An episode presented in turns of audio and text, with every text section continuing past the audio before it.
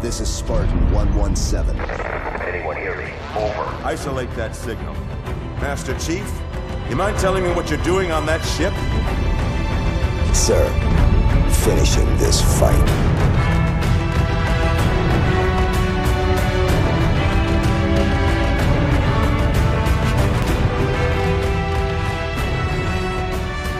Welcome back to Finish the Fight, a Halo podcast. I'm your host, Jesse Reiners. And I'm your host, Alex Kendall. And just to let you guys know, today's sponsors are NordVPN, Gamefly, and Audible. And be sure to check out audibletrial.com slash finish the fight for your free audiobook today. And now let's talk about what's going on in the Halo community. I think one that we all know at this point is Combat Evolved is back on the P C, but this time remastered. Yeah, so so it was a, it was a quick drop, like no no real... news about it. They, they just released that trailer like a day prior. Yeah, and it's just kind of there. And I know that they asked, I saw on Twitter, they were asking like, do you guys like these surprise releases? Do you want some more info or do you not care at all? I think that's kind of cool. Yeah, I um, think that they actually like are reaching the community like, do you guys actually want, you know, do you want to request off work? Like, do you yeah. want time for these to play? Or are you liking this as more of like a Christmas surprise of like, oh, cool, C E's on there mm-hmm. now. Yeah. Fun. Yeah, and I mean, one of the biggest... Im- improvements that I've seen that they've made is that you can toggle back now the original audio too. Yes, that was one of the biggest things whenever you had the updated version with it, with the anniversary, was like, no, no, no, you're using using our audio files now. Mm-hmm. Yeah, the only thing it was is visual. Yeah, uh, visual representation of flash and back and forth. So, because I with Halo two, you get the audio. But Dude, when, I didn't notice that. I didn't even know that, that uh, the audio wouldn't switch the first time with the original Combat Evolved Anniversary. Makes sense. Until so, originally. Yeah, so so they did with two, so they're doing with C E now, um, mm-hmm. which definitely makes sense, and especially on P C. So I'm also very excited with the modding community. We have a really cool bonus episode coming up with Cursed Halo and with Custom Edition, so it's going to be really cool what people are going to do on, like, actual... They, they like went, uh, like like yeah. sanction modding. They I went to say. town on Reach. That's yes. for sure. Yes, they they left no stone, stone unturned. So this will be the same thing. Yeah, it's going to be exciting. I've already seen that there's a grunt campaign out there. Incredible. Uh, yeah, where you play as a grunt, and you have to fight with your Covenant brethren to fight the Marines and eventually fight Master Chief. Love it. Yeah. All right. So with that being said, we are now feet first into all things three forty-three Industries.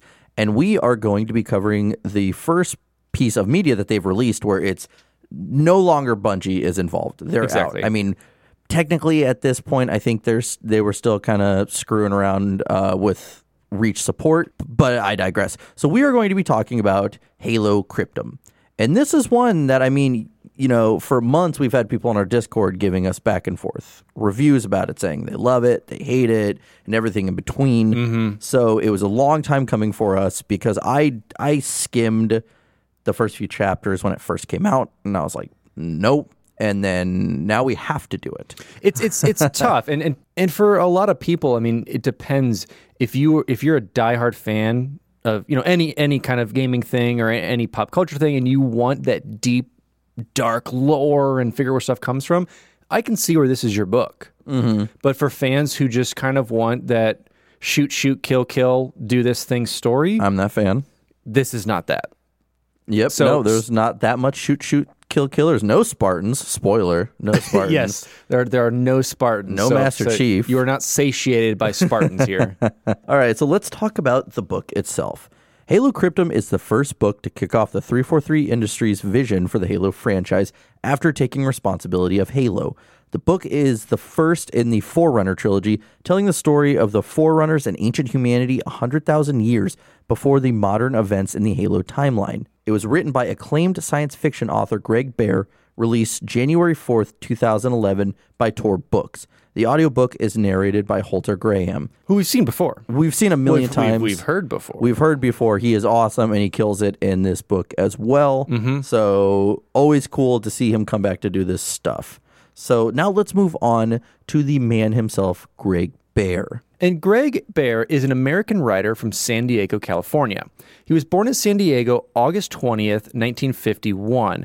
And by the age of ten, Bear had completed his first story in Alaska after writing for a year or so. And at age thirteen, he would begin submitting his work to magazines. And at age fifteen, he would sell his first short to famous science fiction. So, I mean, I think at fifteen, I was just hanging out at the local GameStop, mm-hmm. drinking some Mountain Dew from the Taco Bell across the street. But, you know, that's Baja just... Blast? Oh, gee. Excuse you. It would then take another five years to sell his next story, though by age twenty-three, he was regularly selling his work. Baer would reference Ray Bradbury as the biggest writing influence in his life.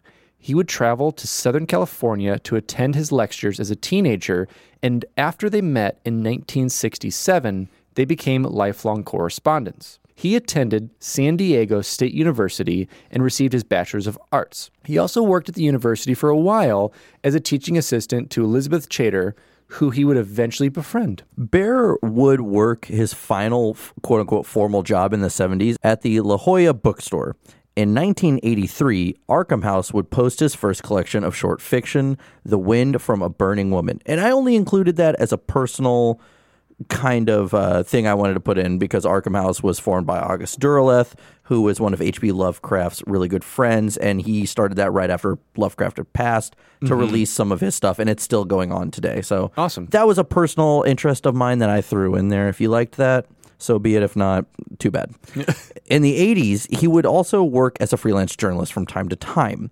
He would also lecture at many San Diego schools around this time, conducting short classes around ancient history, the history of science, and science fiction and fantasy. Now, additionally, he's gone on to, and I've taken this, this huge quote from his biography, and it's pretty crazy everything he's gone to do. So, quote, lecture at the F B I headquarters, consulted with the U S Army and the State Department on biosecurity matters post nine eleven, consulted at Microsoft, as well as Microsoft's Xbox division, Google, and other software companies, and served as a crypto disease creator slash coordinator and master of ceremonies on a panel of health, law, and food safety experts at the two thousand seven International Agency for Food Protection. And he was also the master of ceremonies at the Homeland Security Conference in Washington, D C in two thousand eight. Why is he writing books?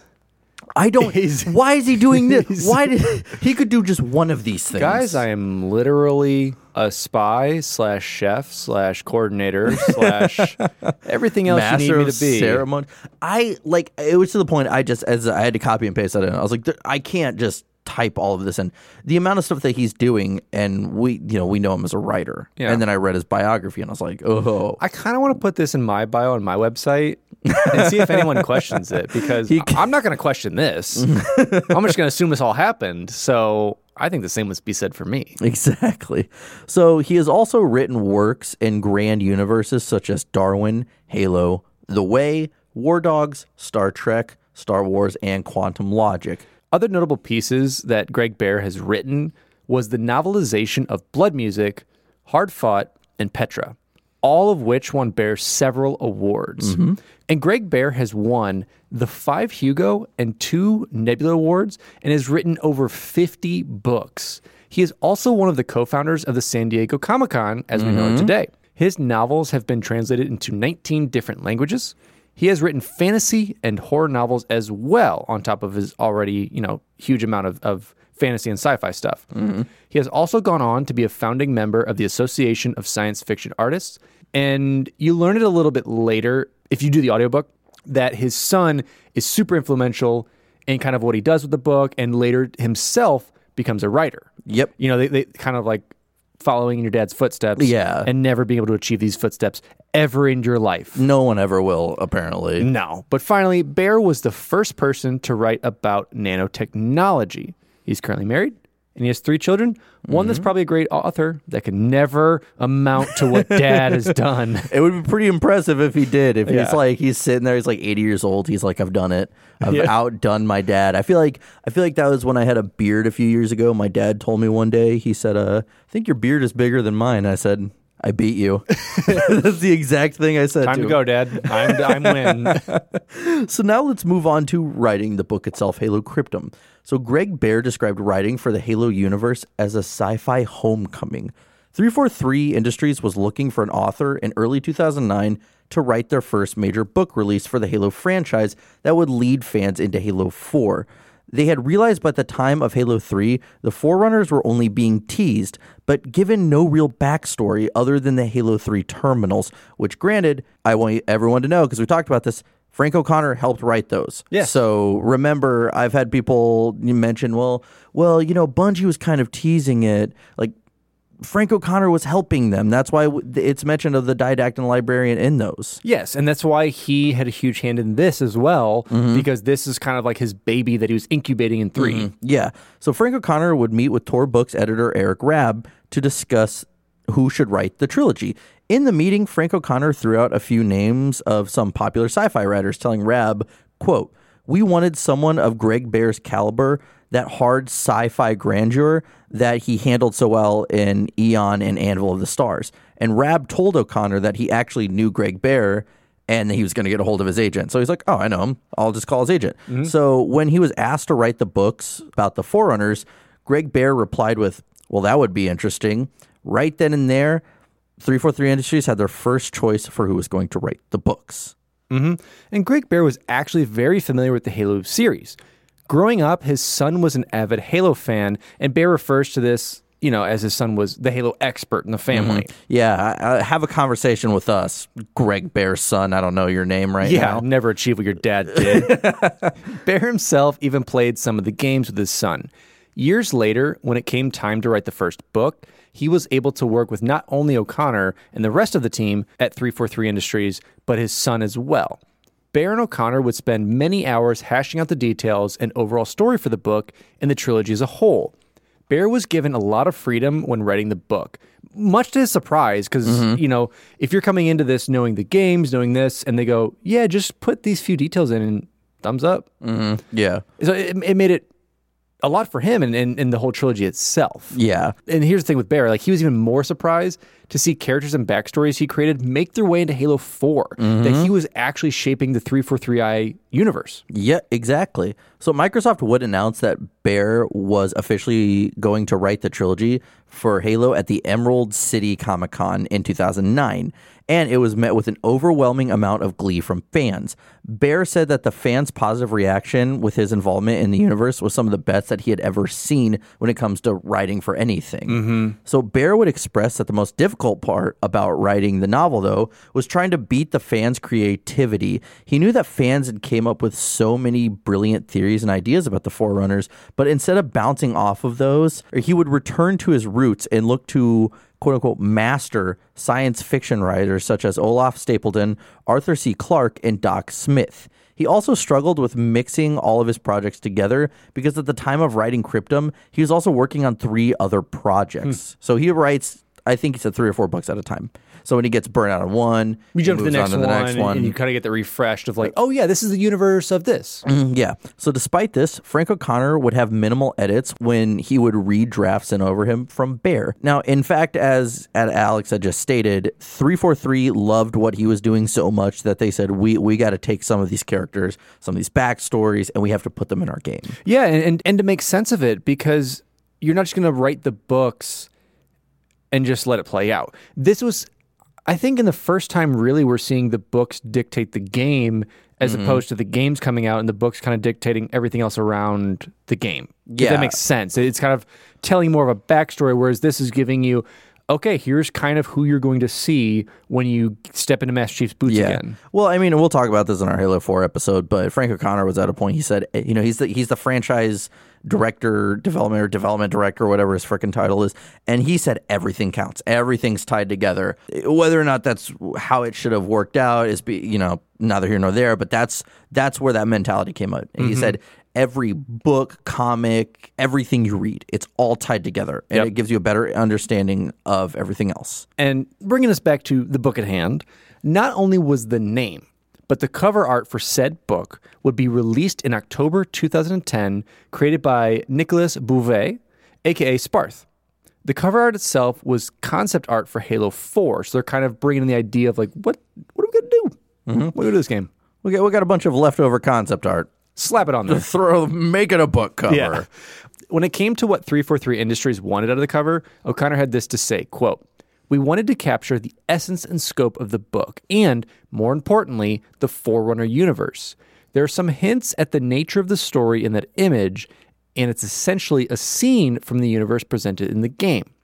The art is supposed to convey the sense of wonder that all of our main protagonists feel at the scale and scope of the Forerunner technology. Didn't work. They tried. So fans could actually get an early preview of the book through Tor Books' website. On December twenty-second, twenty ten, the publishing company would post the first chapter of the book on their website, and with Halo posting the second chapter on their website, Halo Waypoint. Smart marketing, mm-hmm. Yes. So on January fourth, twenty eleven, there would be a launch party at the University Bookstore in Seattle, Washington, where Greg Bear, Frank O'Connor, Kevin Grace, and Eric Rabb would meet fans and discuss the book and its writing process. So now let's, let's just throw in some additional trivia. Who loves tri- Who doesn't love trivia? Or who loves trivia, honestly. The trivia's the best. And to give you a little this uh, little, little trivia tidbits, we might say, Greg Bear was originally approached to write a short story for Evolutions, but declined, wanting to write a full book. Mistake. Eric Rabb helped with the story of the book. So not only like helped with the publishing, but kind of brought the story together. The, yeah, mm-hmm. And the working title for the book was Anti-Devolian. Anti-Devolian, right? I, I think that was Latin. I could be wrong. It's a big word. It's big word. Anti-Devolian. Dil- diluvian. Mm-hmm. Yep, that's it. Whatever. It doesn't matter. It's not the title anymore. So just read what you got to read. So now let's move on to the characters that we meet for this book itself. Mm-hmm. So let's start with the Forerunners. So then we have Born Stellar Makes Eternal Lasting. So that's going to be our protagonist, our, mm-hmm. our main character with it. Main boy. Then we have the Didact, the Librarian, Born Stellar's father, his mother, and his sister. All by name, of course. Father, mother, sister.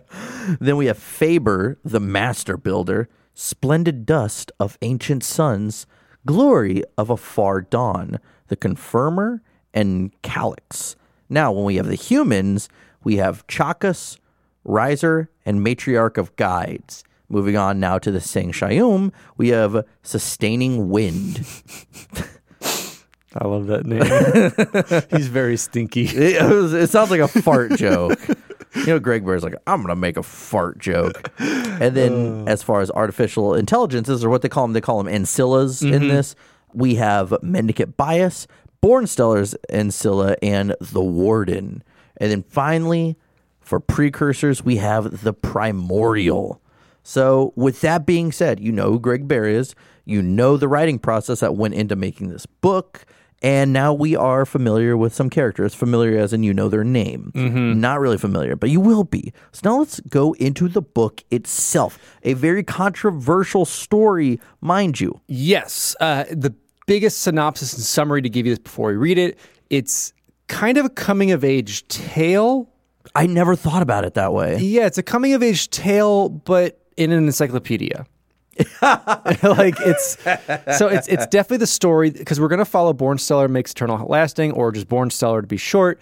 We're going to follow his journey to kind of his not exile from his family, but his he, his, ru- he runs away from home for a little bit, correct? Yes, because he's a Manipular, which is kind of before First Form. So so there's we'll explain this a little bit later, but the you have different forms you can be, and, and it yeah. seems almost like puberty in a way, because mm-hmm. you, like you have your your paternal parents, your father kind of helps you guide you through these. Typically, mm-hmm. is what it seems like, but he's kind of like baby form. He's like if we're in Digimon, he's like Agumon. He's like mm-hmm. he's not he's not tiny one, but he's like one above that. He's not Greymon or War Greymon or yeah, anything he's just, like he's that. He's just regular Agumon. We just watched the Digimon movie recently, so you might hear some more Digimon. It's going to be reference. entirely Digimon references. But we we start out seeing that he refused to follow in his father's footsteps mm-hmm. as a builder, and we're going to see there's multiple classes in the four. Well, dude, construction, construction sucks, man. You don't want to do that. No. So there's there's, there's builders, there's warriors, there's various other aspects to it. Life workers. Yeah. Uh, there's multiple classes that they kind of break into. And if correct me if I'm wrong, we don't know his name just yet. Not yet. Not yet. Yeah. We're, we're, this is actually a, a first-person point of view as well. He's, he's from, writing his diary. Yes. It's Born Stellar's diary, basically. Mm-hmm. So anytime there's a first-person point in the book, it is Born Stellar going on about this. Yeah. Because he's kind of a cocky, smug kid. He's like, I ran away from home. I don't want to be a builder. And his dad threw him over to the miners on Edom, I believe it is, which is in the Sol system. So it's in our system. Yeah. But once again, this is a dozen years ago, though.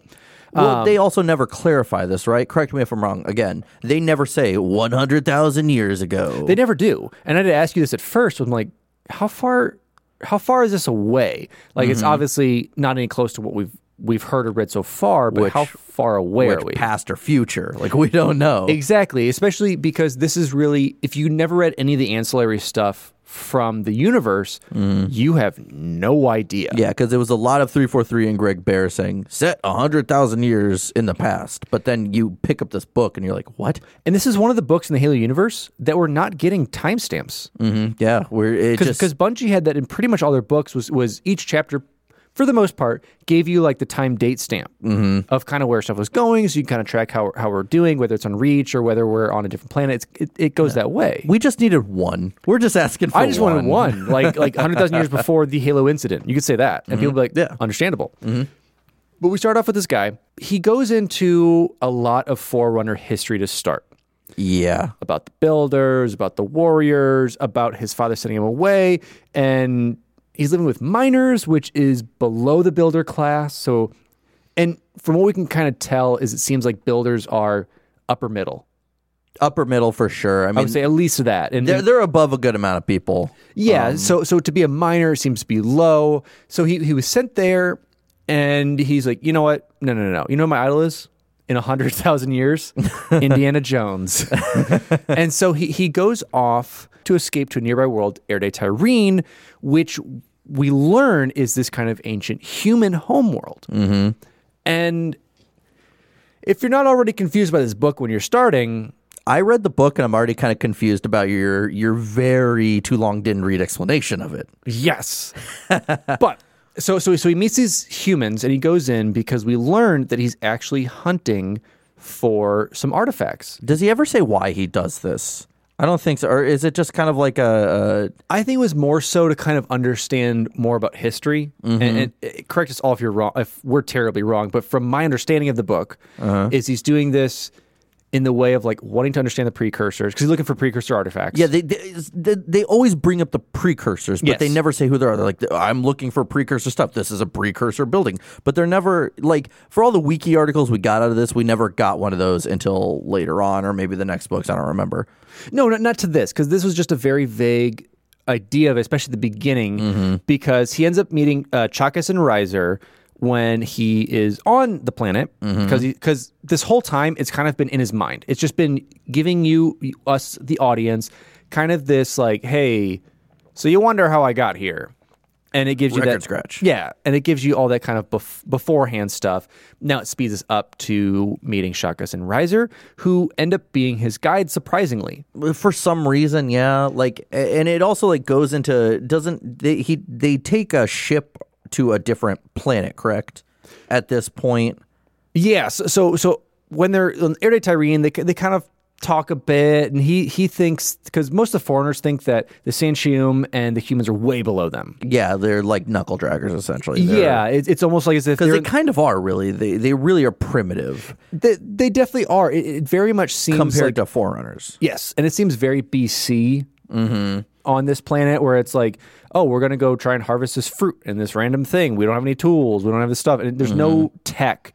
And we'll learn a little bit later why that is. But they're like, okay, so let's get off planet. We'll come with you. We'll guide you because mm-hmm. it feels like we should. Yeah. Yeah. They're just kind of like, we're going to do this. Yeah. And so, and well, because because Chakas is a regular person mm-hmm. like you and me. But then we have Riser, who's my dude. I'll say Riser's the saving grace of this book. Uh, for the until he's not in the book, but he's he's oh, he's like what three foot tall, uh, and I think Greg Bear said is based on some kind of uh, uh, human ancestor that we had in the past. It's like three foot tall. It's kind of like it's kind of a small Cro-Magnon type yeah, thing. His vocabulary is not all there. Like uh, Chakas, he is he talks normally, but mm-hmm. and they go in this weird history at one point about how he has memories of like all his ancestors at yeah. one point, and he lives thousands of years long, which that part's not real. Our our, our ancestors did not do that. But he's a fun time. Yeah. He is it, a fun time. I like this guy. And it's kind of cool because Chakas is kind of like the law and order of it and kind of the stickler. Mm-hmm. And so he kind of sets the rules, whereas we see it Riser's kind of just like, Let's go adventure. Let's figure this stuff out. I eat fruit. I bring fruit. And apparently he has an even longer name than Bornstellar because he makes Shakas tell Bornstellar at one point. He's like, tell him my name. Tell him my name. Mm-hmm. And then he does. And it's goofy. I like this guy. He's wild card. He, he's Charlie from Sunny. A hundred percent. So so they end up leaving Air de Tyrene, which they mm-hmm. do learn that was left under the stewardship of the librarian. As they yep. start to go through, they figure out like, okay, so she kind of left it here.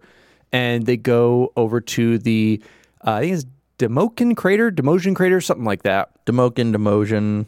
And and this is where they explore through, they're hunting, they're finding fruit, they're doing all these fun things yeah. you do in a buddy-buddy fun comedy. I, I want to note that he was forced to leave, uh, uh, Bornstellar, he was forced to leave his armor on this ship Correct. for some reason. And he said that that's like if you're walking around naked because their armor can make you go years without having to eat or anything like mm-hmm. that. It has an insilla in it that just talks to you all the time. It's it's, it's kind of like Mjolnir Mark thirty. Yeah. Um, it's, it's it's like basically if you have an exoskeleton that makes your gelatinous form perfect. Yeah, and so that was a big deal. They had to leave that behind. Yeah, they leave on the ship, because every time you looked at his armor, there was like some big dude there. They would just like cross his arms and be like, mm-mm. The cliche guy would like walk away like, mm-mm. Yeah, so so he had to leave it back. And and he had even an inner monologue like, I don't think my my skin has ever felt like sand, because they, they eventually make it to this this crater and they discover a cryptum mm-hmm. and they discover the sand that's there. And he's like, I've never felt yep. anything like this. I've been in my armor what seems like my whole life. Yeah, and so this is just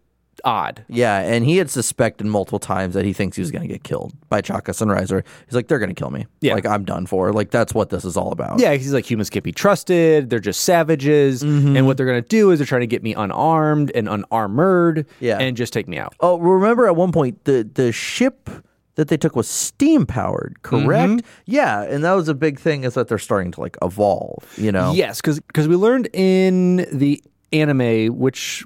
The first two parts, which one was that? Origins. On Origins, Origins, correct. Origins one and two, that whenever kind of the world got wiped out by the Halo rings, spoiler, that all of these civilizations, some of them were established. Mm-hmm. And some of them were kind of primordial in a way. Yeah.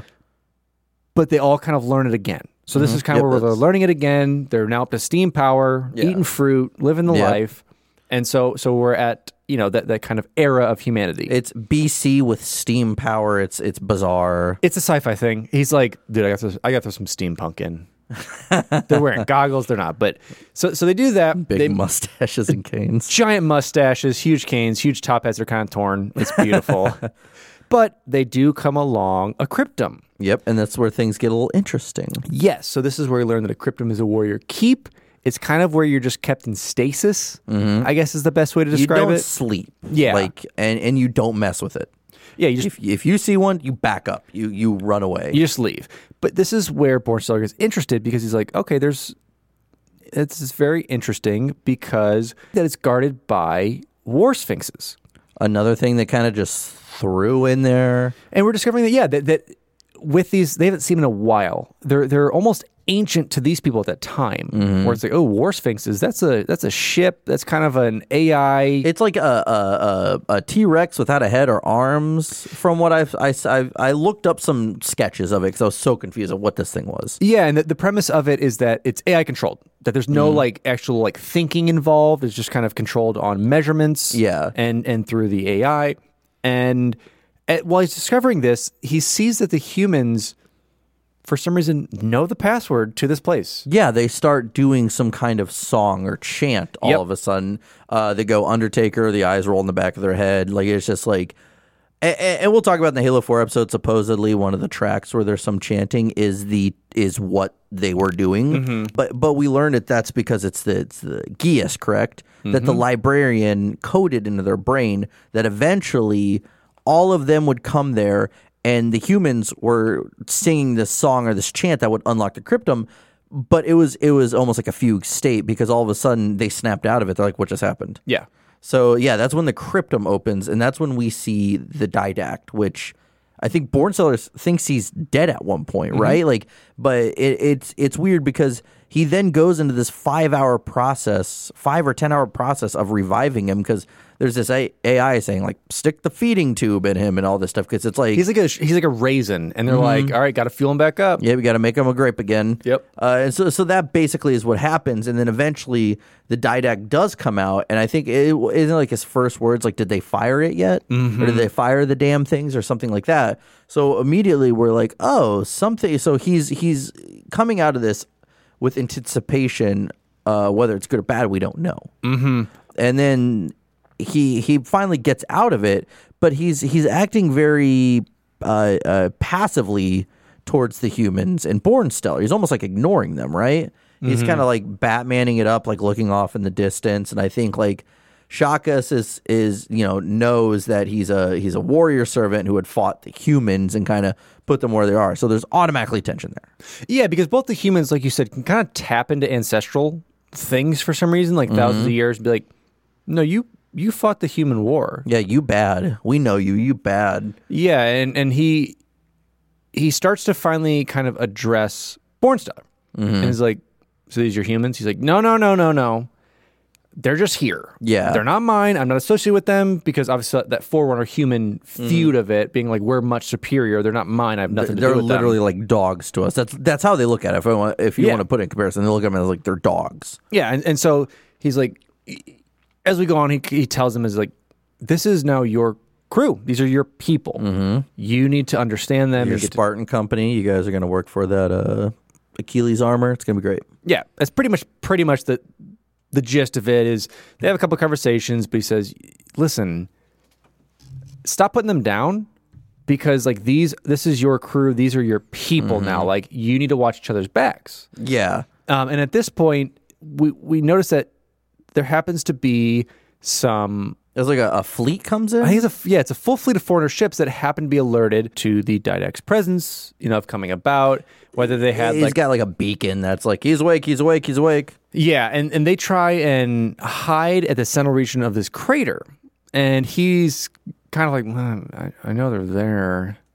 Well, let's let them think I don't know they're there. Mm-hmm. Bornstellar, guess what? I got something for you. I gotta let you know, I got this wife.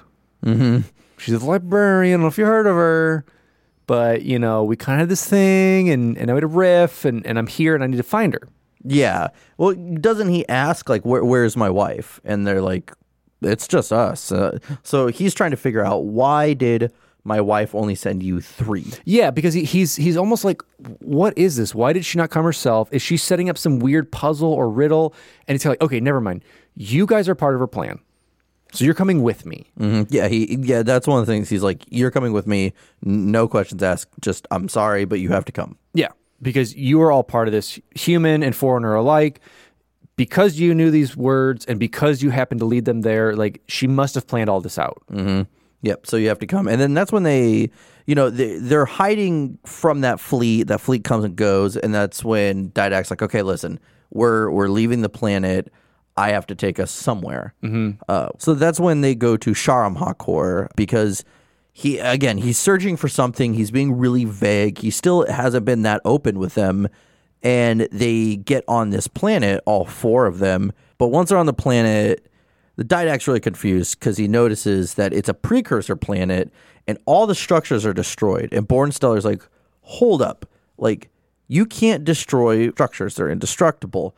And they also notice there's no no signs of life on there whatsoever. And so that's when the Didact is starting to pick things up. Like, okay, they came here and they tested this thing. Mm-hmm. They never really knew what, but he's like, they did a test of this thing.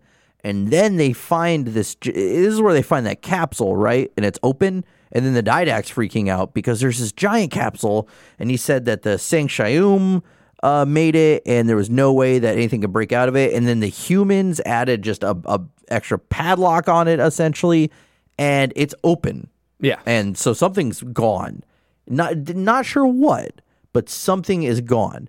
So basically, now they it, it's just on to the next one because they have to go to the next world essentially, which yeah, which is Fonokor, uh-huh. where they're also discovering that once again the entire place has been eradicated. Mm-hmm. Like no plant life, no animal life.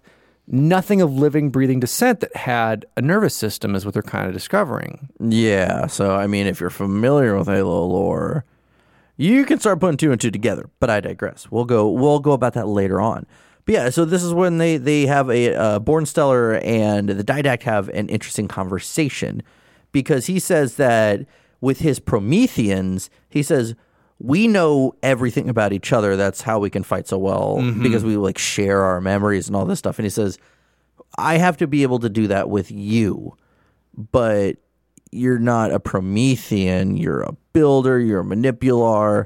So we have to put you through this process that's going to change you and make you a warrior servant. Mm-hmm. But he does say, but it's your choice. He says, we can only go farther in this journey if you accept this transformation, but I'm not making you do this transformation. This is on you.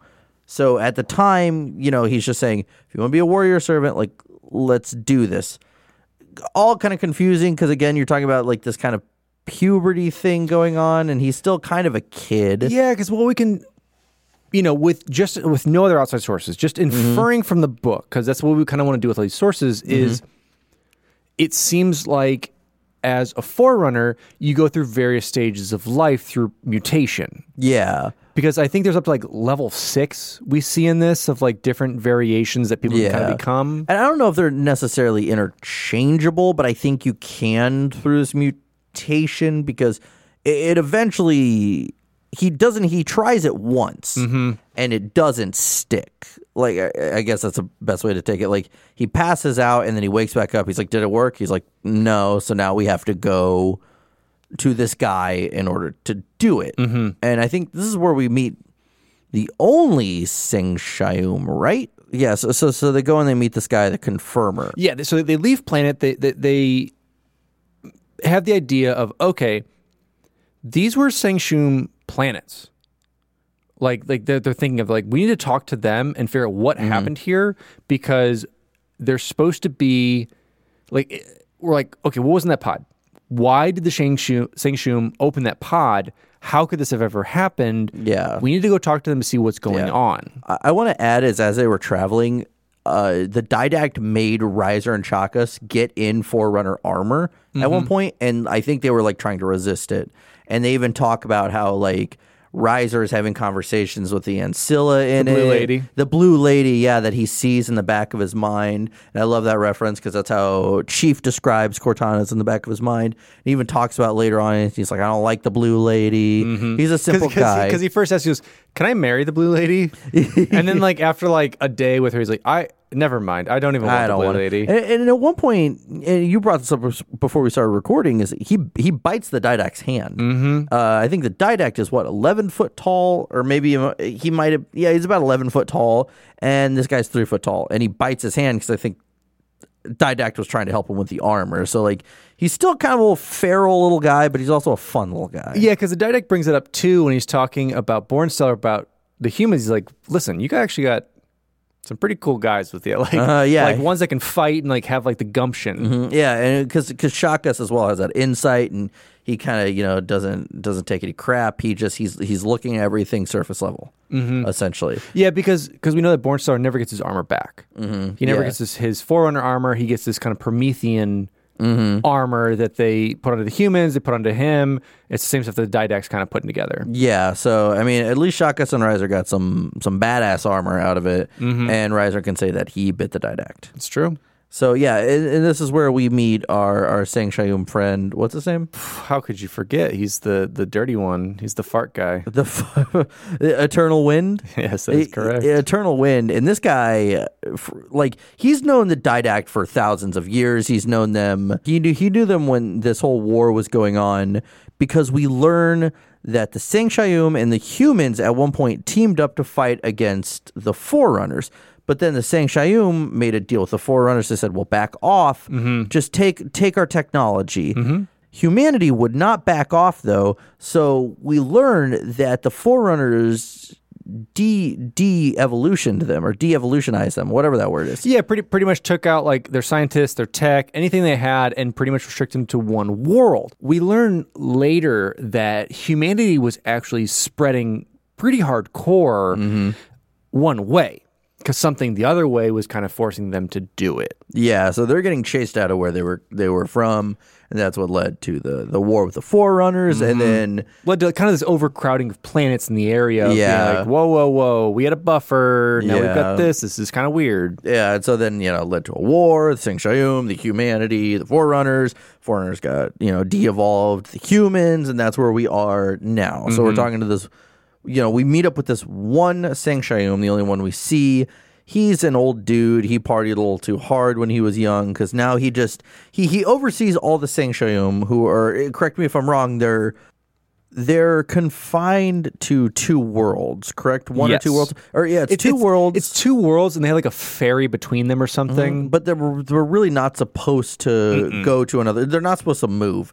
And the Didac finds out that our boy Eternal Wind, or whatever his fart name is, has kind of really just not cared and is like, yeah, they kind of go wherever they want. I, I, I let them. And they're even like leaving the world. And I think, I think. the foreigners just don't, or the, the foreigners don't really care.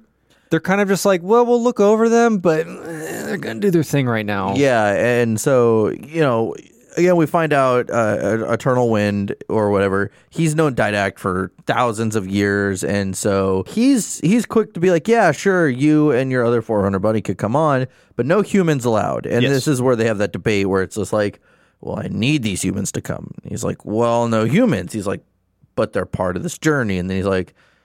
okay, so then they, they, they sit down for a while and they have a chat. They drink this weird green liquid that they talked about that's in dusty cups. Apparently this guy's not living well. Yeah, it was like dirty cups and what's it? I, I think I think what you're thinking about is the confirmer.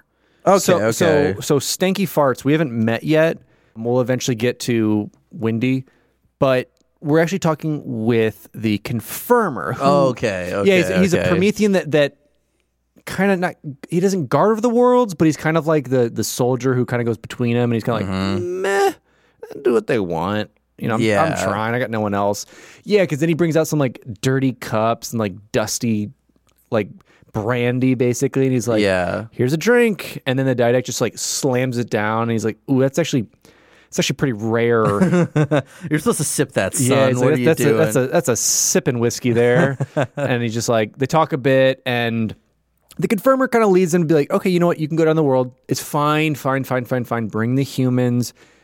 Okay, I'll allow it. I'll allow it because we're G's. Yeah, and, and that's when they they pour the drinks again, and the Didac sips it. So like, mm-hmm. I think he had like he like shat on his respect at first and was like, nah, screw this guy. And then he's like, okay, I, I see you, Promethean. Yeah. I'll sip with you. And he even, he even after all this, though, he, he talks to Bornstellar and he says, I don't trust this guy. Mm-hmm. It's kind of like an old cliche of like these two friends who haven't seen each other for years meet.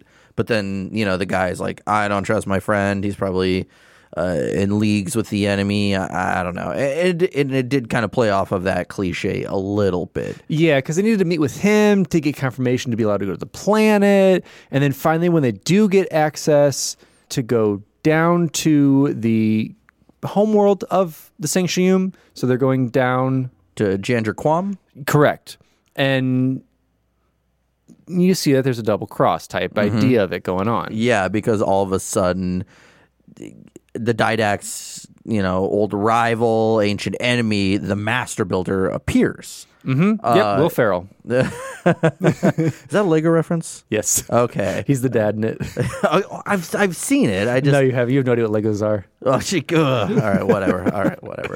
Um, yes, and, and this is where we do get Eternal Wind is kind of right by his side. Mm-hmm, yeah. So so Master Builder, another character I do like. He stands out for me yes. more than anyone else in this one because he is cunning, he is devious. He's a baddie. He's a baddie, dude, and I love Forerunner baddies because mm-hmm. at this point, really, we, we've we've had some moral dilemmas with what the, the the Forerunners have done, but there's never been like an established like he is a bad guy. But this guy shows up and he captures the Didac, Bornstellar, Shakas, and Riser. Mm-hmm. And, and, and to backtrack just a little bit for you, we had talked about kind of his failed transformation before, mm-hmm. but right before this, uh, we have that Bornstellar is approached by the Didac again. It's like, you have to go through this now. Like we, I, I need you to go through this process. Yeah, it's no longer a choice. Like, this has to happen. We have to do it. It's going to suck. Like, you're going to sleep forever. Mm-hmm. But, like, we have to do this before we go. And so he goes through that first transformation mm-hmm. and becomes uh, disgusting.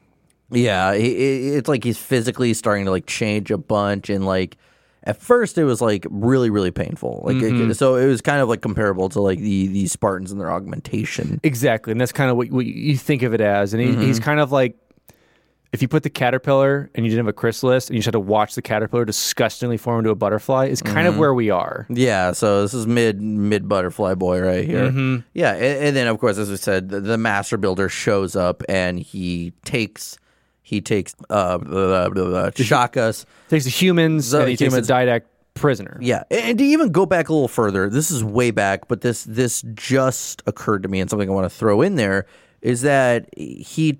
Uh, the Didact told Bornstellar, and I don't know if this was a literal thing, but he said that the essence of his children are in all of those war sphinxes. Correct. And I yes. think, that, I think that, was, that was literal, literal in a way, okay, that, okay. that those war sphinxes were the essence and embodiment of spirit of his children who had passed. Yeah, because they said that there was a technology in the war sphinx that would keep their dying moments in their essence. That way they could learn about how they died and how and, to correct that. And that's where we had talked about before, where Bornstellar had thought, oh, there's A Is controlling them.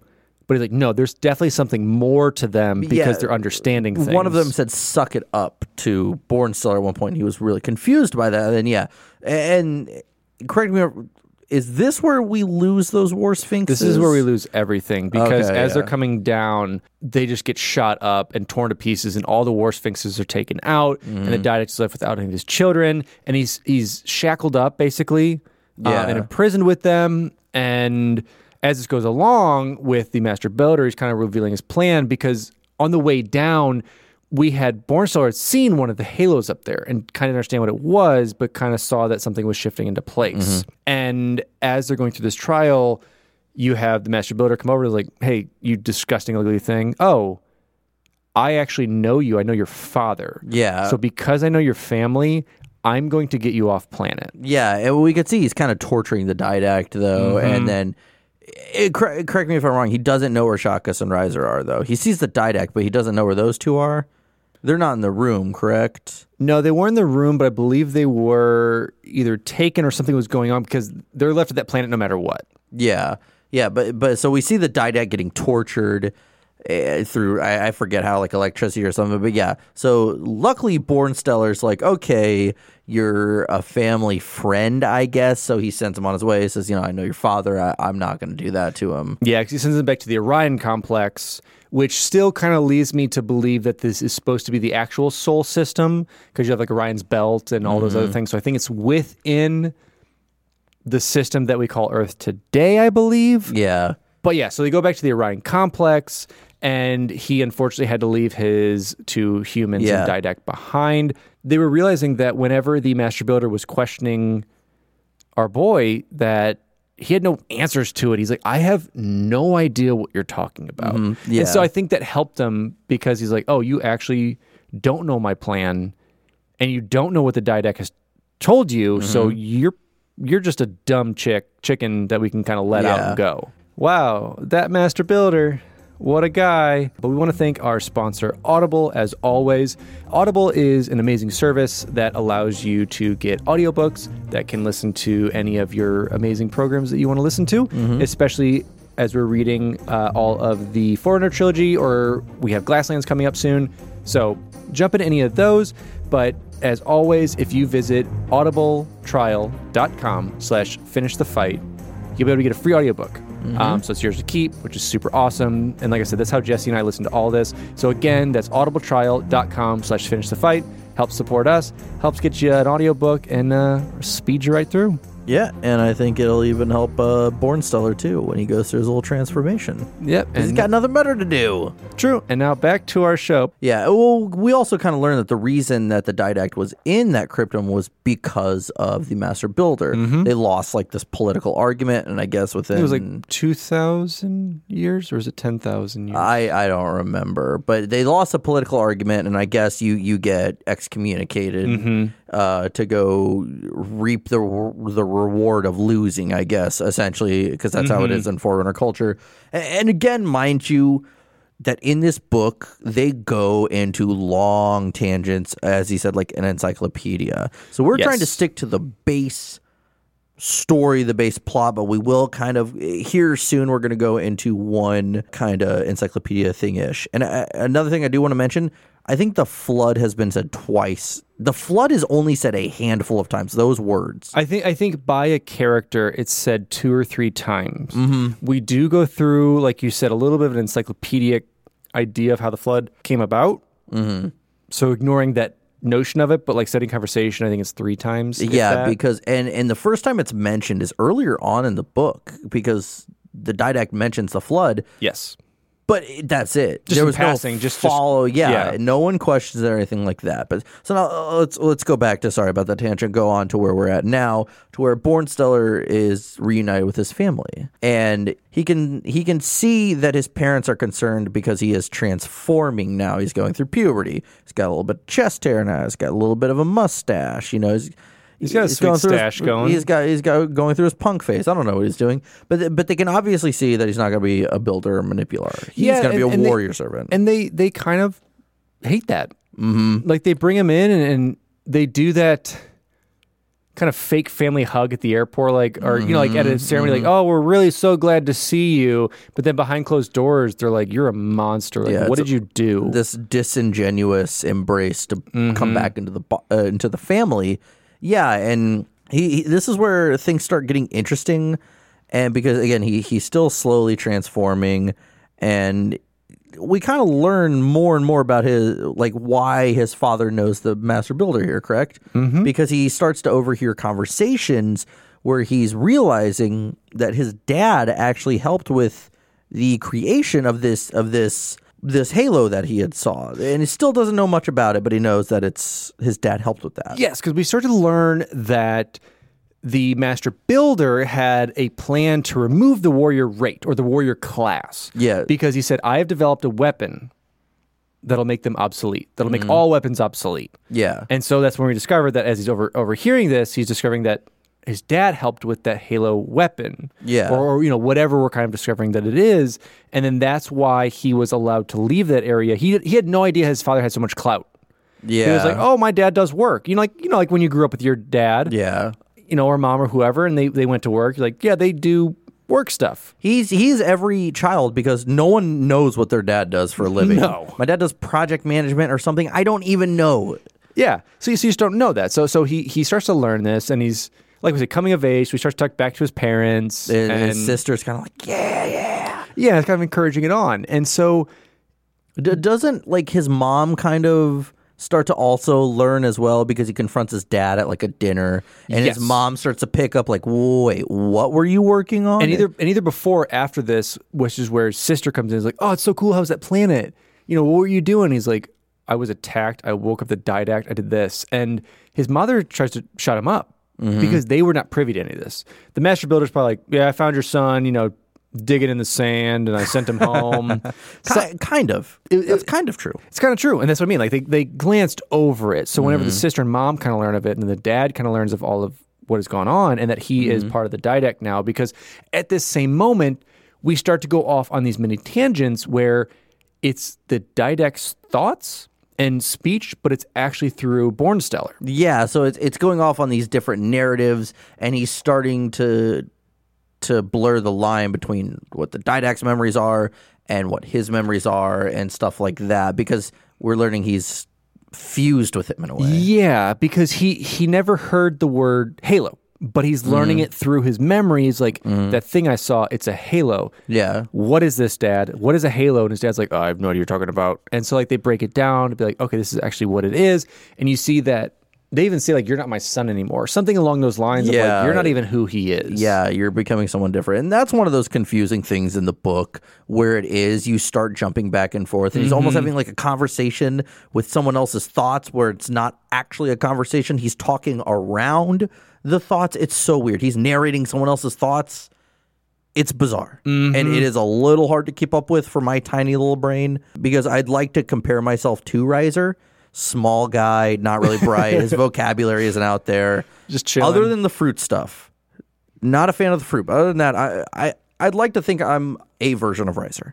I like it. So, and then it goes to at one point, then he's having these didact memory flashbacks, whatever you call them, to where actually the didact sees this cryptum that he had previously referenced, or that we, we pre- not cryptum.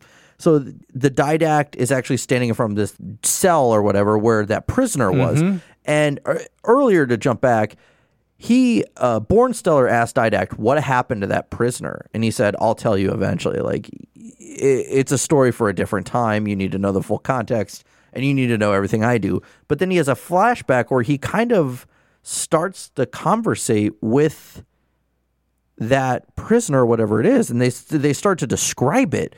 And they said it, it had like, what, six, eight limbs, and it had like this this scorpion-like head, and mm-hmm. it had a giant barb that came out of the back. So it was like just this monster, and it was like thirty feet tall.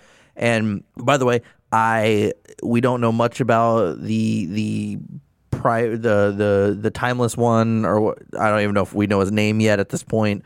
But, you know, this character, you know, this this precursor essentially that we learned, that's what it is. I love the description of this guy because it is it, it's out there. It's different. It's great, and it, and I love that they're like, I love that Bear encompassed all of it. Like, it's kind of going story, story, story, story. It's confusing, but when you kind of sit down and absorb it, you're like, oh, that's really cool. Yeah, and th- yeah, because then at this point we kind of snap back to the reality that we have, and we learn that the Master Builder had actually tested the Halo and activated it mm-hmm. at uh, Jandraquam, which was the homeworld for the Sangshum. Yeah. Um, which is where we were before. So this is where you start to fear for, like, how are the humans? How's the Didact? What happened with all those things? This is mm-hmm. insane. And from this, we learned that the Council of the Forerunners that are, are kind of putting this together don't approve of that. Council of Ricks. Yes, exactly. uh, they don't approve of this Morty launching that ring. And They they're really putting that behavior down. They're like, w- w- this was this is a last resort weapon. Mm-hmm. This is not a show my might because I built this ring weapon. Uh, g- going against the mantle, a responsibility, which it, is brought up a lot throughout this book. Exactly, and this is actually where the Didact's memory kicks in again because he, w- through Bornstellar, he goes, I know where that missing Halo ring is. I mm-hmm. know that you're missing one. I know where it is, and he's confronting his family about it, and also discusses that they know that uh, Medarch, Level, and Scylla went missing as well, which is, I think there's like five of them produced, and it's supposed to be like world-building Ancillas. Mm, yeah, very, very powerful. And, yeah. Uh, one just went missing, kind of mm-hmm. like when Mendez went missing uh, in Halsey's journal. Same thing. It, They're like, he's missing. Same thing. But, but and, and they said that he's been missing for like, what, forty-something years? He disappeared mm-hmm. like with a Halo ring. Mm-hmm. So like, this isn't good. A very powerful A I just disappeared. And we also have a Halo ring, like this very destructive thing is gone. Like, so we don't know what's going on with that at the moment. But isn't this where then uh, he, uh, Bornstellar, Didact, whatever you want to call him at this point, because he's he's starting to transform and he's starting to get more and more of these memories. He starts to actually figure out what these Halo rings were made for, mm-hmm. and it was actually made for the Flood. And they've they've been starting to ravage worlds and take over uh, territories for like three or four hundred years at that point. And then this is where, correct, isn't this where it goes into kind of like the wiki-esque article about who the Flood are and where they came from? Mm-hmm. And you had a much more funny description of it when we were talking off air. But basically, that that human and Sangshayums uh, uh, at one point when they were living, you know, in harmony, they found this dust, mm-hmm. and uh, and I do this with my dogs all the time. They found this dust, and they're like, "Let's feed it to the animals. Yeah, we're not going to eat this." I, I think they, they figured out that it was not necessarily edible, carbon based, something like that, and they're like, "It doesn't do anything to us, but to these pets that we start to have mm-hmm. um, that are, you know, herbivores in a sense, that they kind of trip, and they get more lovey, they mm-hmm. get more snuggly." And so it made it more appealing to the high class to have these like really lovable animals. Docile animals. Mm-hmm. After a while, though, uh, they started not being so docile. They started becoming a little hostile. And as well as they started getting like these these lumps and tumors mm-hmm. that eventually would lead to other animals or the, those pets starting to eat them off of each other, and it started this slow burn of them slowly starting to mutate and mm-hmm. become more and more hostile, and eventually they just release them back in the wild. They're like, okay, go on, but that wasn't before, like, some humans were starting to eat this stuff as well, mm-hmm. and then the humans started becoming hostile as well, and then the animals that they released in the wild were coming back with a vengeance. And remember, at one point, they're not exactly physically transforming yet, but over time, the humans and these animals are physically transforming, mm-hmm. and that's when this whole ordeal started. It's odd to get just that story. Yeah, because we both did this in audiobook form, and that was maybe five minutes. It was, yeah, five five to ten times. Something like that. It was of, just a random footnote. Yeah, it, w- it had nothing to really do with what was going on. It's like, yeah, there's Halo rings. Let me tell you that story about when people ate their dogs. Yeah. And the flood came about. Yeah, uh, that thing we've mentioned like three times. Oh, this is it, by the way. Yeah. Because it... I'll hold off. I, I'm actually going to hold off until we get to the end mm-hmm. and we're actually talking about, so I'll go on a tangent. But anyways, so now Bornstellar, you know, going back to present, Bornstellar is...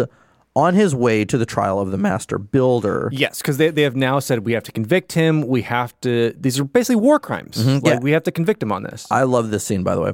Love how this scene is written. So so he walks in. He's in this giant room with, with Forerunners and everything. And it talks about how he sees the Master Builder looking around. He just notices he's he's not really concerned about why he's here. He doesn't look worried or anything. He just looks calm. He's looking around, and then he just locks eyes with Bornstellar. Instantly just looks for him.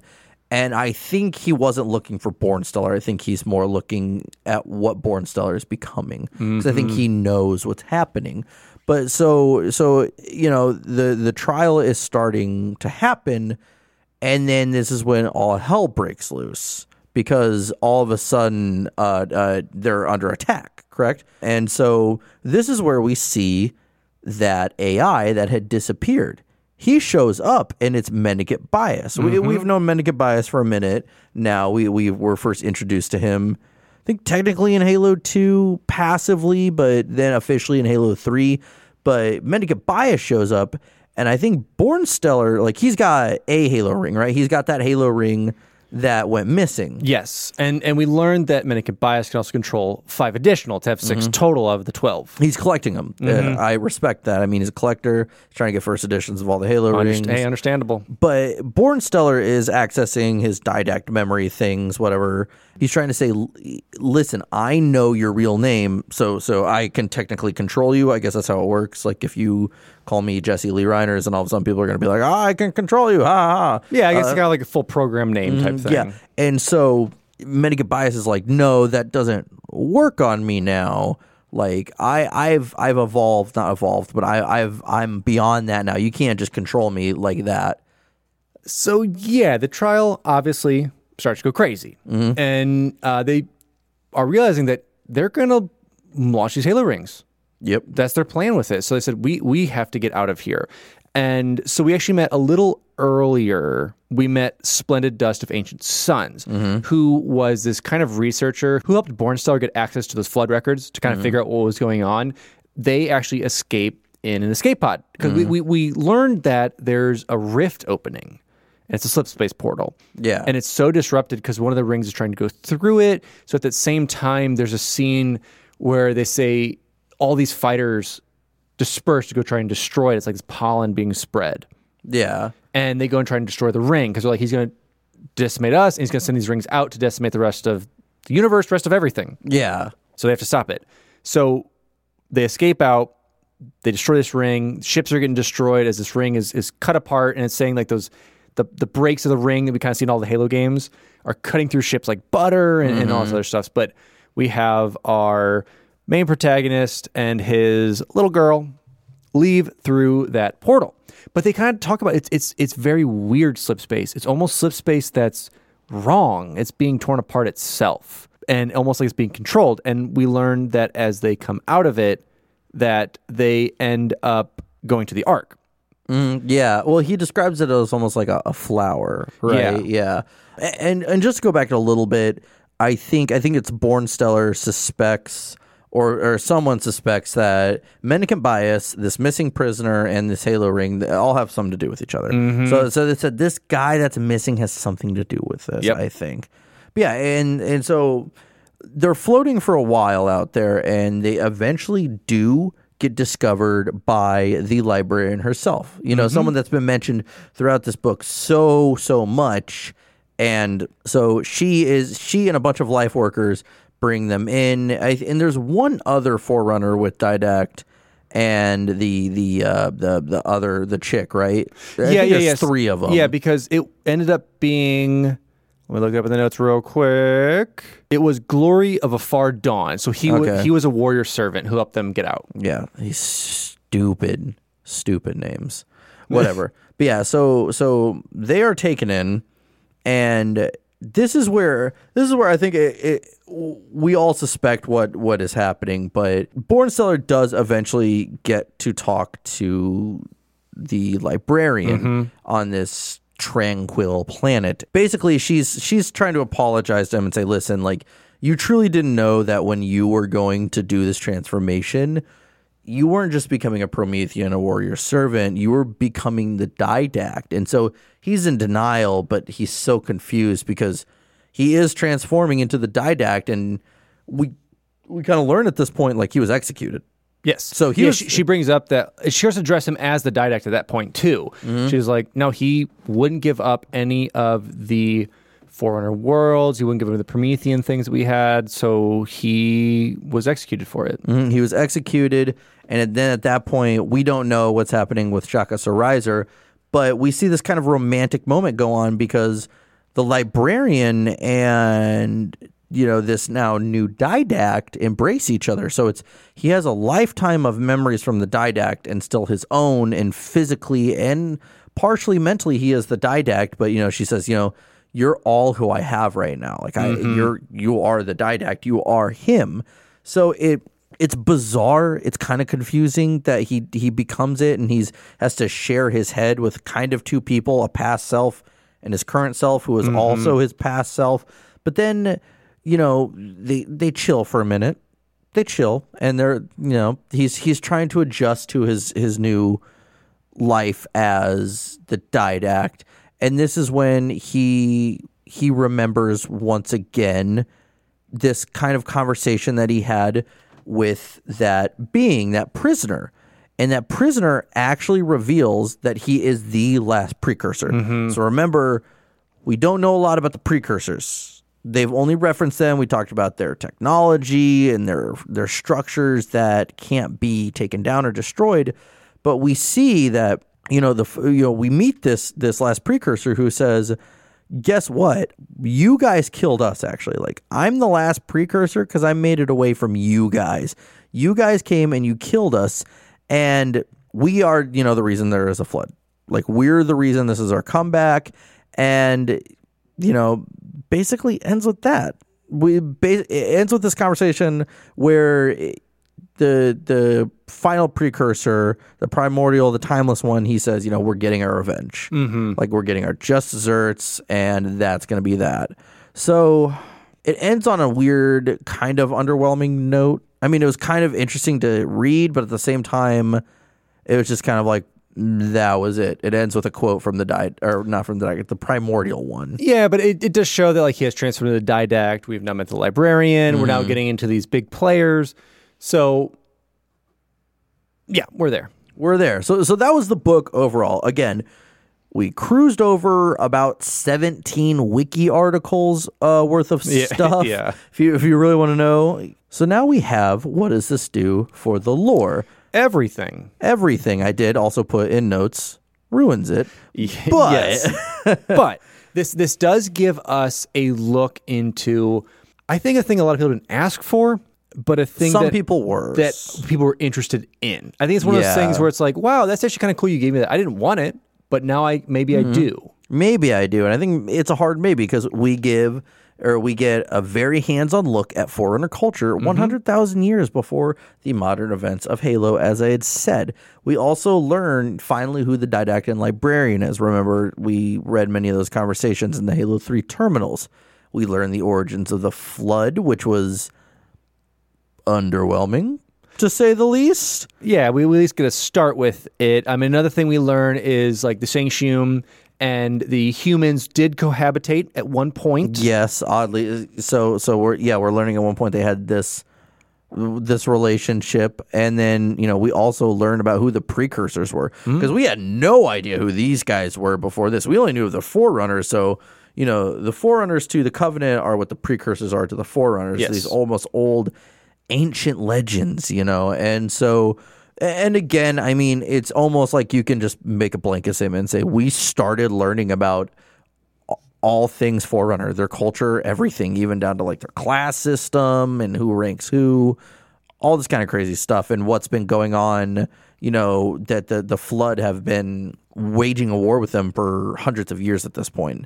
I think even thousands, because that's why the Didact went into the Cryptum, because Master Builder wanted to light off the Halo rings. He's like, nah, son, we're not going to do that. And mm-hmm. then they're like, maybe we're going to do that. So he we'll lost. See. Yeah. Yeah. And it's, it's, it does a lot. So, like, we will let us know what you kind of think, as well as, like, for lore of yourself, of, mm-hmm. of, of what kind of else brings it with us.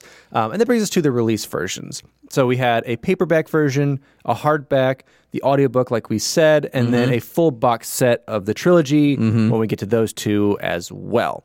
Yeah. Now, as far as reception, some fans love this insight into the Forerunner culture after Bungie teased them for ten years, you know, getting yeah. some little documents for it, getting some of the little tidbits in Halo three. Mm-hmm. So we're getting ideas of it. So I think some people enjoyed to see that. But, however, other fans would disagree, stating that they felt that the mystery and wonder of the Forerunners is what made them so appealing. Mm-hmm. It's that mystery of the unknown and, and more speculation of, like, well, who are those people? Yeah, well, I mean, they say, would we worship God if we still met him?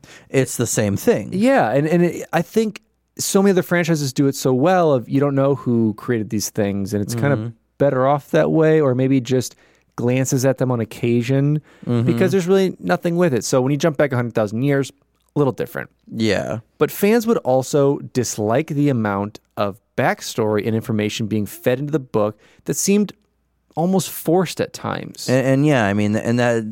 Again, there are people who felt the opposite. There are people who loved it. We've had, you know, people co- commenting on Instagram and Twitter who were excited that we were actually going to be covering this. Like, you know, people are jazzed about it. So some people, like we said, are those lore nerds. And that's what I love. I think this is one of our most torn pieces we've covered. Mm-hmm. We have Reach. We can go back and forth in that either way. But I think this yeah. is one where it actually divided people. Because mm-hmm. I know, I know this was a point where there was a a lull in kind of Halo content because you had that shift over to three forty-three doing their thing. Mm. And I think people just wanted to gobble up anything you can give. And when you go, hey, our first thing is precursor. It's Forerunner. It's one hundred thousand years ago, and you'll learn all about what Halo was. So I think that really attracted a lot of people. And I think if you're in that mindset, we have a mindset of today of reading it, of yeah. kind of knowing everything up through Halo five and the books. But I think back then, like, that's, That's pretty cool to kind of get that out there. I mean, I'll speak on anecdotal evidence. I remember when I first heard about this, it was it was unappealing to me because I was like, sure. I don't want to. That's one reason I skimmed some of it. I was like, I don't want to know this stuff. Like, I, that's why I thought the Forerunners cool, because I don't know anything about them. Mm-hmm. Yeah, and but nonetheless, the first book in the series would prove to be very successful. Mm-hmm. The book debuted at number twenty-two on the New York Times bestseller list under hardcover fiction, very which specific. I which I love that there's hardcover and paperback, uh, and spent two weeks on the L A Times bestseller list, which, take it for what it is, those are still pretty big lists to be mm-hmm. a part of. Yeah, I mean, but you also could say anything with Halo is going to sell well. True. There, there is two sides to that coin. Maybe we're going to see, now that there are more and more books, some of these may actually fall by the wayside. But, you know, as far as, you know, some reader reviews go, Goodreads users would give it a three point eight out of five. Barnes and Noble users would give it a four point five out of five. Amazon users, four point three out of five. Walmart users, three point eight out of five, because most of them cannot read. And this ain't game. And Google users would give it a four point seven out of five.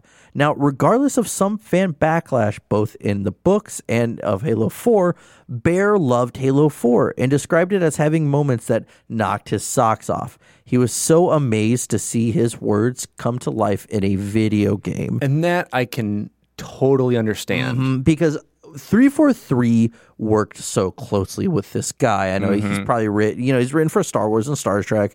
He probably didn't have the relationship with Lucasfilms and who the heck ever owns Star Trek. Yeah, whoever's running that now. Fox. Fox or Fox, yeah. You know, that he did with Halo or, or with, with, you know, three forty-three and their community, you know, mm-hmm. bringing them in, hashing it out, having these long meetings about this stuff.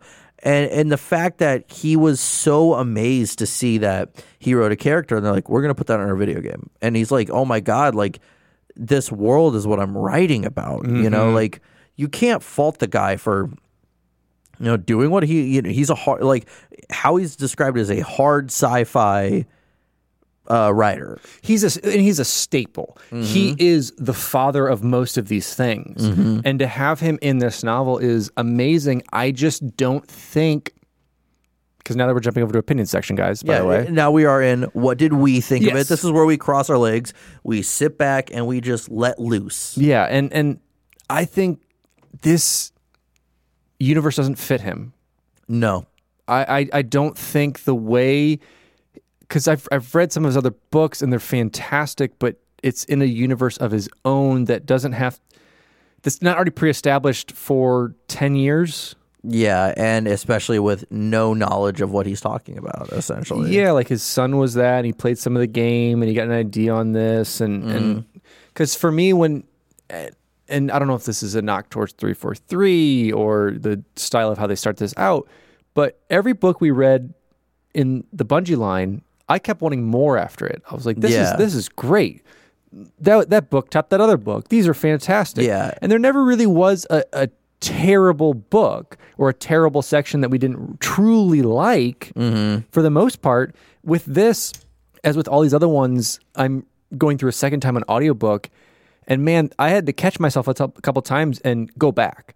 Yep, and go, that's what I, and go, oh man, I, I did not pay attention to any of that. Yeah, because y- you get lost mm-hmm. because it's nothing is really keeping your attention is because from, from what I, I said this in Discord, I think today or yesterday, but I want to bring it up again, as I told Alex this as well, is that all these books save Evolutions where those are all mini stories. All these books have two to three plots going on at once. Mm-hmm. There's, you know, there's no real one main plot. It's all equally important plots that switch back and forth to where once you're done with this one part of the plot, you can decompress while, you know, moving into the second or third plot. It's a very cinematic way mm-hmm. of doing it. And yeah. then they all come together. This first one was one hard plot with, you know, your breaks being wiki articles mm-hmm. thrown in there.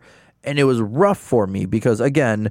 You know, Greg Bear is, you know, truly a, an amazing figure in science fiction, and we, we've seen his accolades of everything he's done, but I, I agree with you wholeheartedly, and I guess I didn't think about it until you said it, is I just don't think that he can write for every universe. Yeah, and, and that's it, unfortunately. And like you said, we only got one, one and a half points of view mm-hmm. in this book.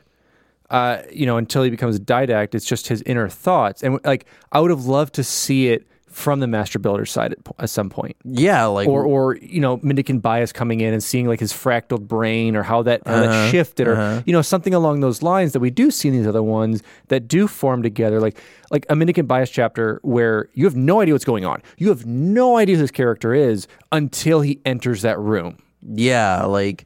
Like, well, I'm trying to even think of Contact Harvest. Who who all did we see a point of view from? We saw it from from both the A Is, mm-hmm. from Sergeant Johnson. At one the point, brutes. the the brutes, and at one point, uh, the grunts, and also the uh, the guy who made first contact with the Covenant. Remember, who yes. was driving the ship? Correct. So six or seven points of view we got from from if not that. A couple little bits in between. Yeah, yeah, and I think we've gotten that from basically all the Halo books so mm-hmm. far. And then you, you throw us in a scenario where it's one guy. Yes. It's one guy, and he's kind of a stale character. Yeah. He There's nothing to him. There's nothing to a lot of the characters. I think one reason why I really latched onto the Master Builder, because I was like, hell yeah, a villain, okay? Some guy with some kind of clear-cut motivation, yeah, you know? Yeah, and why he's doing it, and then he has his plan enacted, whereas with this, the didact is just robotic. You know, he's like, this is my plan. I need to do this. My wife set this up. Yeah, and even then, we don't really know his plan. So it's I don't know. Like, I, and and by the way, I, I know people are gonna like. We've made comments about Halo four and Halo five before, and how you know we, we weren't fans of this game, so people are gonna come in and automatically say, okay, they don't like three forty-three, so they're just gonna t- hate on everything they do, and that's not true because it, it has nothing to do with that. Like I said, we're we're taking this piece by piece. Mm-hmm. We have our own opinions on the games itself. A lot of these books too, especially for me, I, I haven't read yet. Yeah. Because I fell off for that. I played the games. I kind of fell off the rest of the lore. Same here. So I'm taking this as we go, and we both never really discussed this book prior. And as we're listening to it, we'd text each other and be like, dude, I, I'm not sure what I just listened to. Yeah, like it, a lot of confusing parts are very stale and boring parts that would drag on more and more. And I think, you know, I, I, I've heard good things about some future books. I've heard bad things about some future books coming up. But I mean, for me, again, this isn't this isn't about, you know, hating on three forty-three and what they've done. I know that some of the decisions that they did make led to getting stories like this, because I said we won't really go into the formation of three forty-three Industries until we cover Halo four in a few months, so look forward to that. It, we, we'll dive into it a little bit when we do Combat Evolved Anniversary, but you know, with that being said, I mean, this this was kind of a rough book, and I think this is the first time I really we've covered something within the Halo universe to where, you know, we're just like, we weren't really fans of this, you know? Yeah. And, and again, people were, but I mean, I do want to give a few nods to what I did like about this novel. Again, I liked the Master Builder. I think he's a very interesting character, and if I'm correct, we're going to be seeing more of him in upcoming novels, so I'm very okay with that. I'm also a fan of, of course, Riser. He was a silly guy, mm-hmm. but I liked the, as confusing as it was, I did like the idea that Bornstellar was becoming the Didact. I thought that was interesting enough, so I thought that was, you know, cool. I also liked the the how they described the trial with the Master Builder, and then how Mendicant Bias crashed the party and everything. I thought that whole scene was so cool, because yes. Mendicant Bias has been an interesting character for mm-hmm. me, so getting a little more insight into him and how he operates, I think that's good. I think that there were at times parts that kept me interested, but they they were few and far between, and I think that's what that this book lacked overall. But I, I liked that whole trial, as I said, because I think cinematically it looked really good. And then, you know, just some character development with Bornstellar, just because he literally became a different character. But other than that, I mean, for the most part, a lot of people in this story were stale. They were they were boring, they were drab. And so I'm hoping that when we cover the next two books, that things start picking up, because if you give me two more books of this, it's it's it's not going to be fun. It's not going to be fun to listen to these books. No, it's it's it's tough, and and we want to give you guys some great content and obviously break these down and see what we can't assess for the Halo universe itself and give our personal opinions on it. So it's it's tough when they don't they do a fan service, but it's just weird. Yeah. And and again, these next two, I'm still going to keep an open mind. If yeah. the second one sucks, I'm still going to try to come into the third one and be like, okay, he found his stride. Because, you know, we do. I mean, if you want to break this down and look at it, you know, you want to go on YouTube and watch the, the you know, uh, uh, Forerunner lore videos that came from this, you know, twenty minute digest- digestible bites. You can thank these books for that. Because mm-hmm. at the end of the day, like it or hate it, we, we did get that insight. So now we can say, you know, all you and your Halo fans who love the lore can start bringing this up and having these debates about the culture and everything like that. Totally. So this was very hands-on, one-way ticket to a lot of Halo lore, because as we had talked about with Legends and Evolutions, that's what three forty-three Industries wanted to do. They're like, okay, lore, lore, lore, lore, lore, because Bungie was just giving you the occasional book and the occasional comment. Sure. So with that being said, I mean, I I get it. I really get it. And and as you said, it was something that someone, you know, the fans were interested in, but maybe they weren't asking about it. Because I remember when my friends and I would talk about it, we would just be like, yeah, man, like Forerunners were gods, basically. And yeah. that was it. We weren't, we didn't have these long, drawn out debates about what their culture would be like. Granted. No, it was just cool getting the tidbits of it and mm-hmm. being like, maybe this is what people interpret, or maybe this is kind of left behind in these, because I think of it as like ancient Egyptians or ancient Mayans is mm-hmm. kind of like these are things left behind by them. Lo- well, yeah, I mean, I guess, and I've never even thought about that. You, you can look at it that way. Like, how did the Egyptians build the, the pyramids? You know, like, we still don't know. You know, at one point we thought it was slaves, but now scientists are starting to say, well, we actually think it was paid contractors. Same mm-hmm. with the Mayans. Where did the Mayans get the idea to to to sacrifice people and all this stuff like that? And how did they build those structures? And how yep. did they align these with the stars? How did they come up with this calendar? You know, it, it would suck if all of a sudden it wouldn't suck, but it would still be kind of like you, you. But if but if like a literal story fell in your lap of yeah. just like a description of it, it was like, oh, it's just this. There's it, nothing spectacular about yeah, it. Yeah, like I love the idea because we've only discovered theoretically how the pyramids have been built over hundreds of years. Mm-hmm. We didn't know prior to that. It's been scientists who just ram their head against the wall and say, I think this is how they did it. Yeah, and I, and I love it. So I don't know. With that, like I said, I, I I'm glad they're telling the story. I'm glad there's something out about it for the fans that want it. Mm-hmm. It just didn't vibe with me. Yeah. Well, you know, overall, we're going to give it a score. And I think I'm going to have to give this one a five point five out of ten. I mean, for me, and I think it's the first time I've dropped below eight or seven. But yeah. it was just, it, it's rough. And I mean, you want to talk about hard sci-fi. If that's what hard sci-fi is, like, I'll, I'll, I'll let it be then, because it's not for me. Yeah, it's, it's tough. I mean, I'd probably give it like, I don't know, seven war sphinxes over two humans that aren't that bright, a steam-powered ship, and some lost halo rings out of two. Out of two? Yeah, it's it's, it's rough, man. It's oof. It's it's uh oof. It's rough. But what's not rough is thanking those who help produce this content for us. Absolutely. So as always, all of you that listen, we absolutely love you. And Jesse and I could have not imagined for any of this, but we do want to thank our patrons that are there for us each month. And we'll start with Angry Canadian, Baby Z, Brent Oni fourteen twelve twenty-four ninety-four B B, Charles Zitter. That's, that's a mouthful. It's a long one.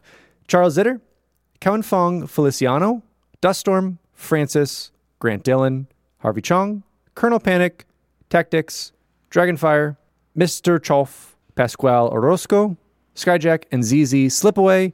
Thank you guys again so much for your support.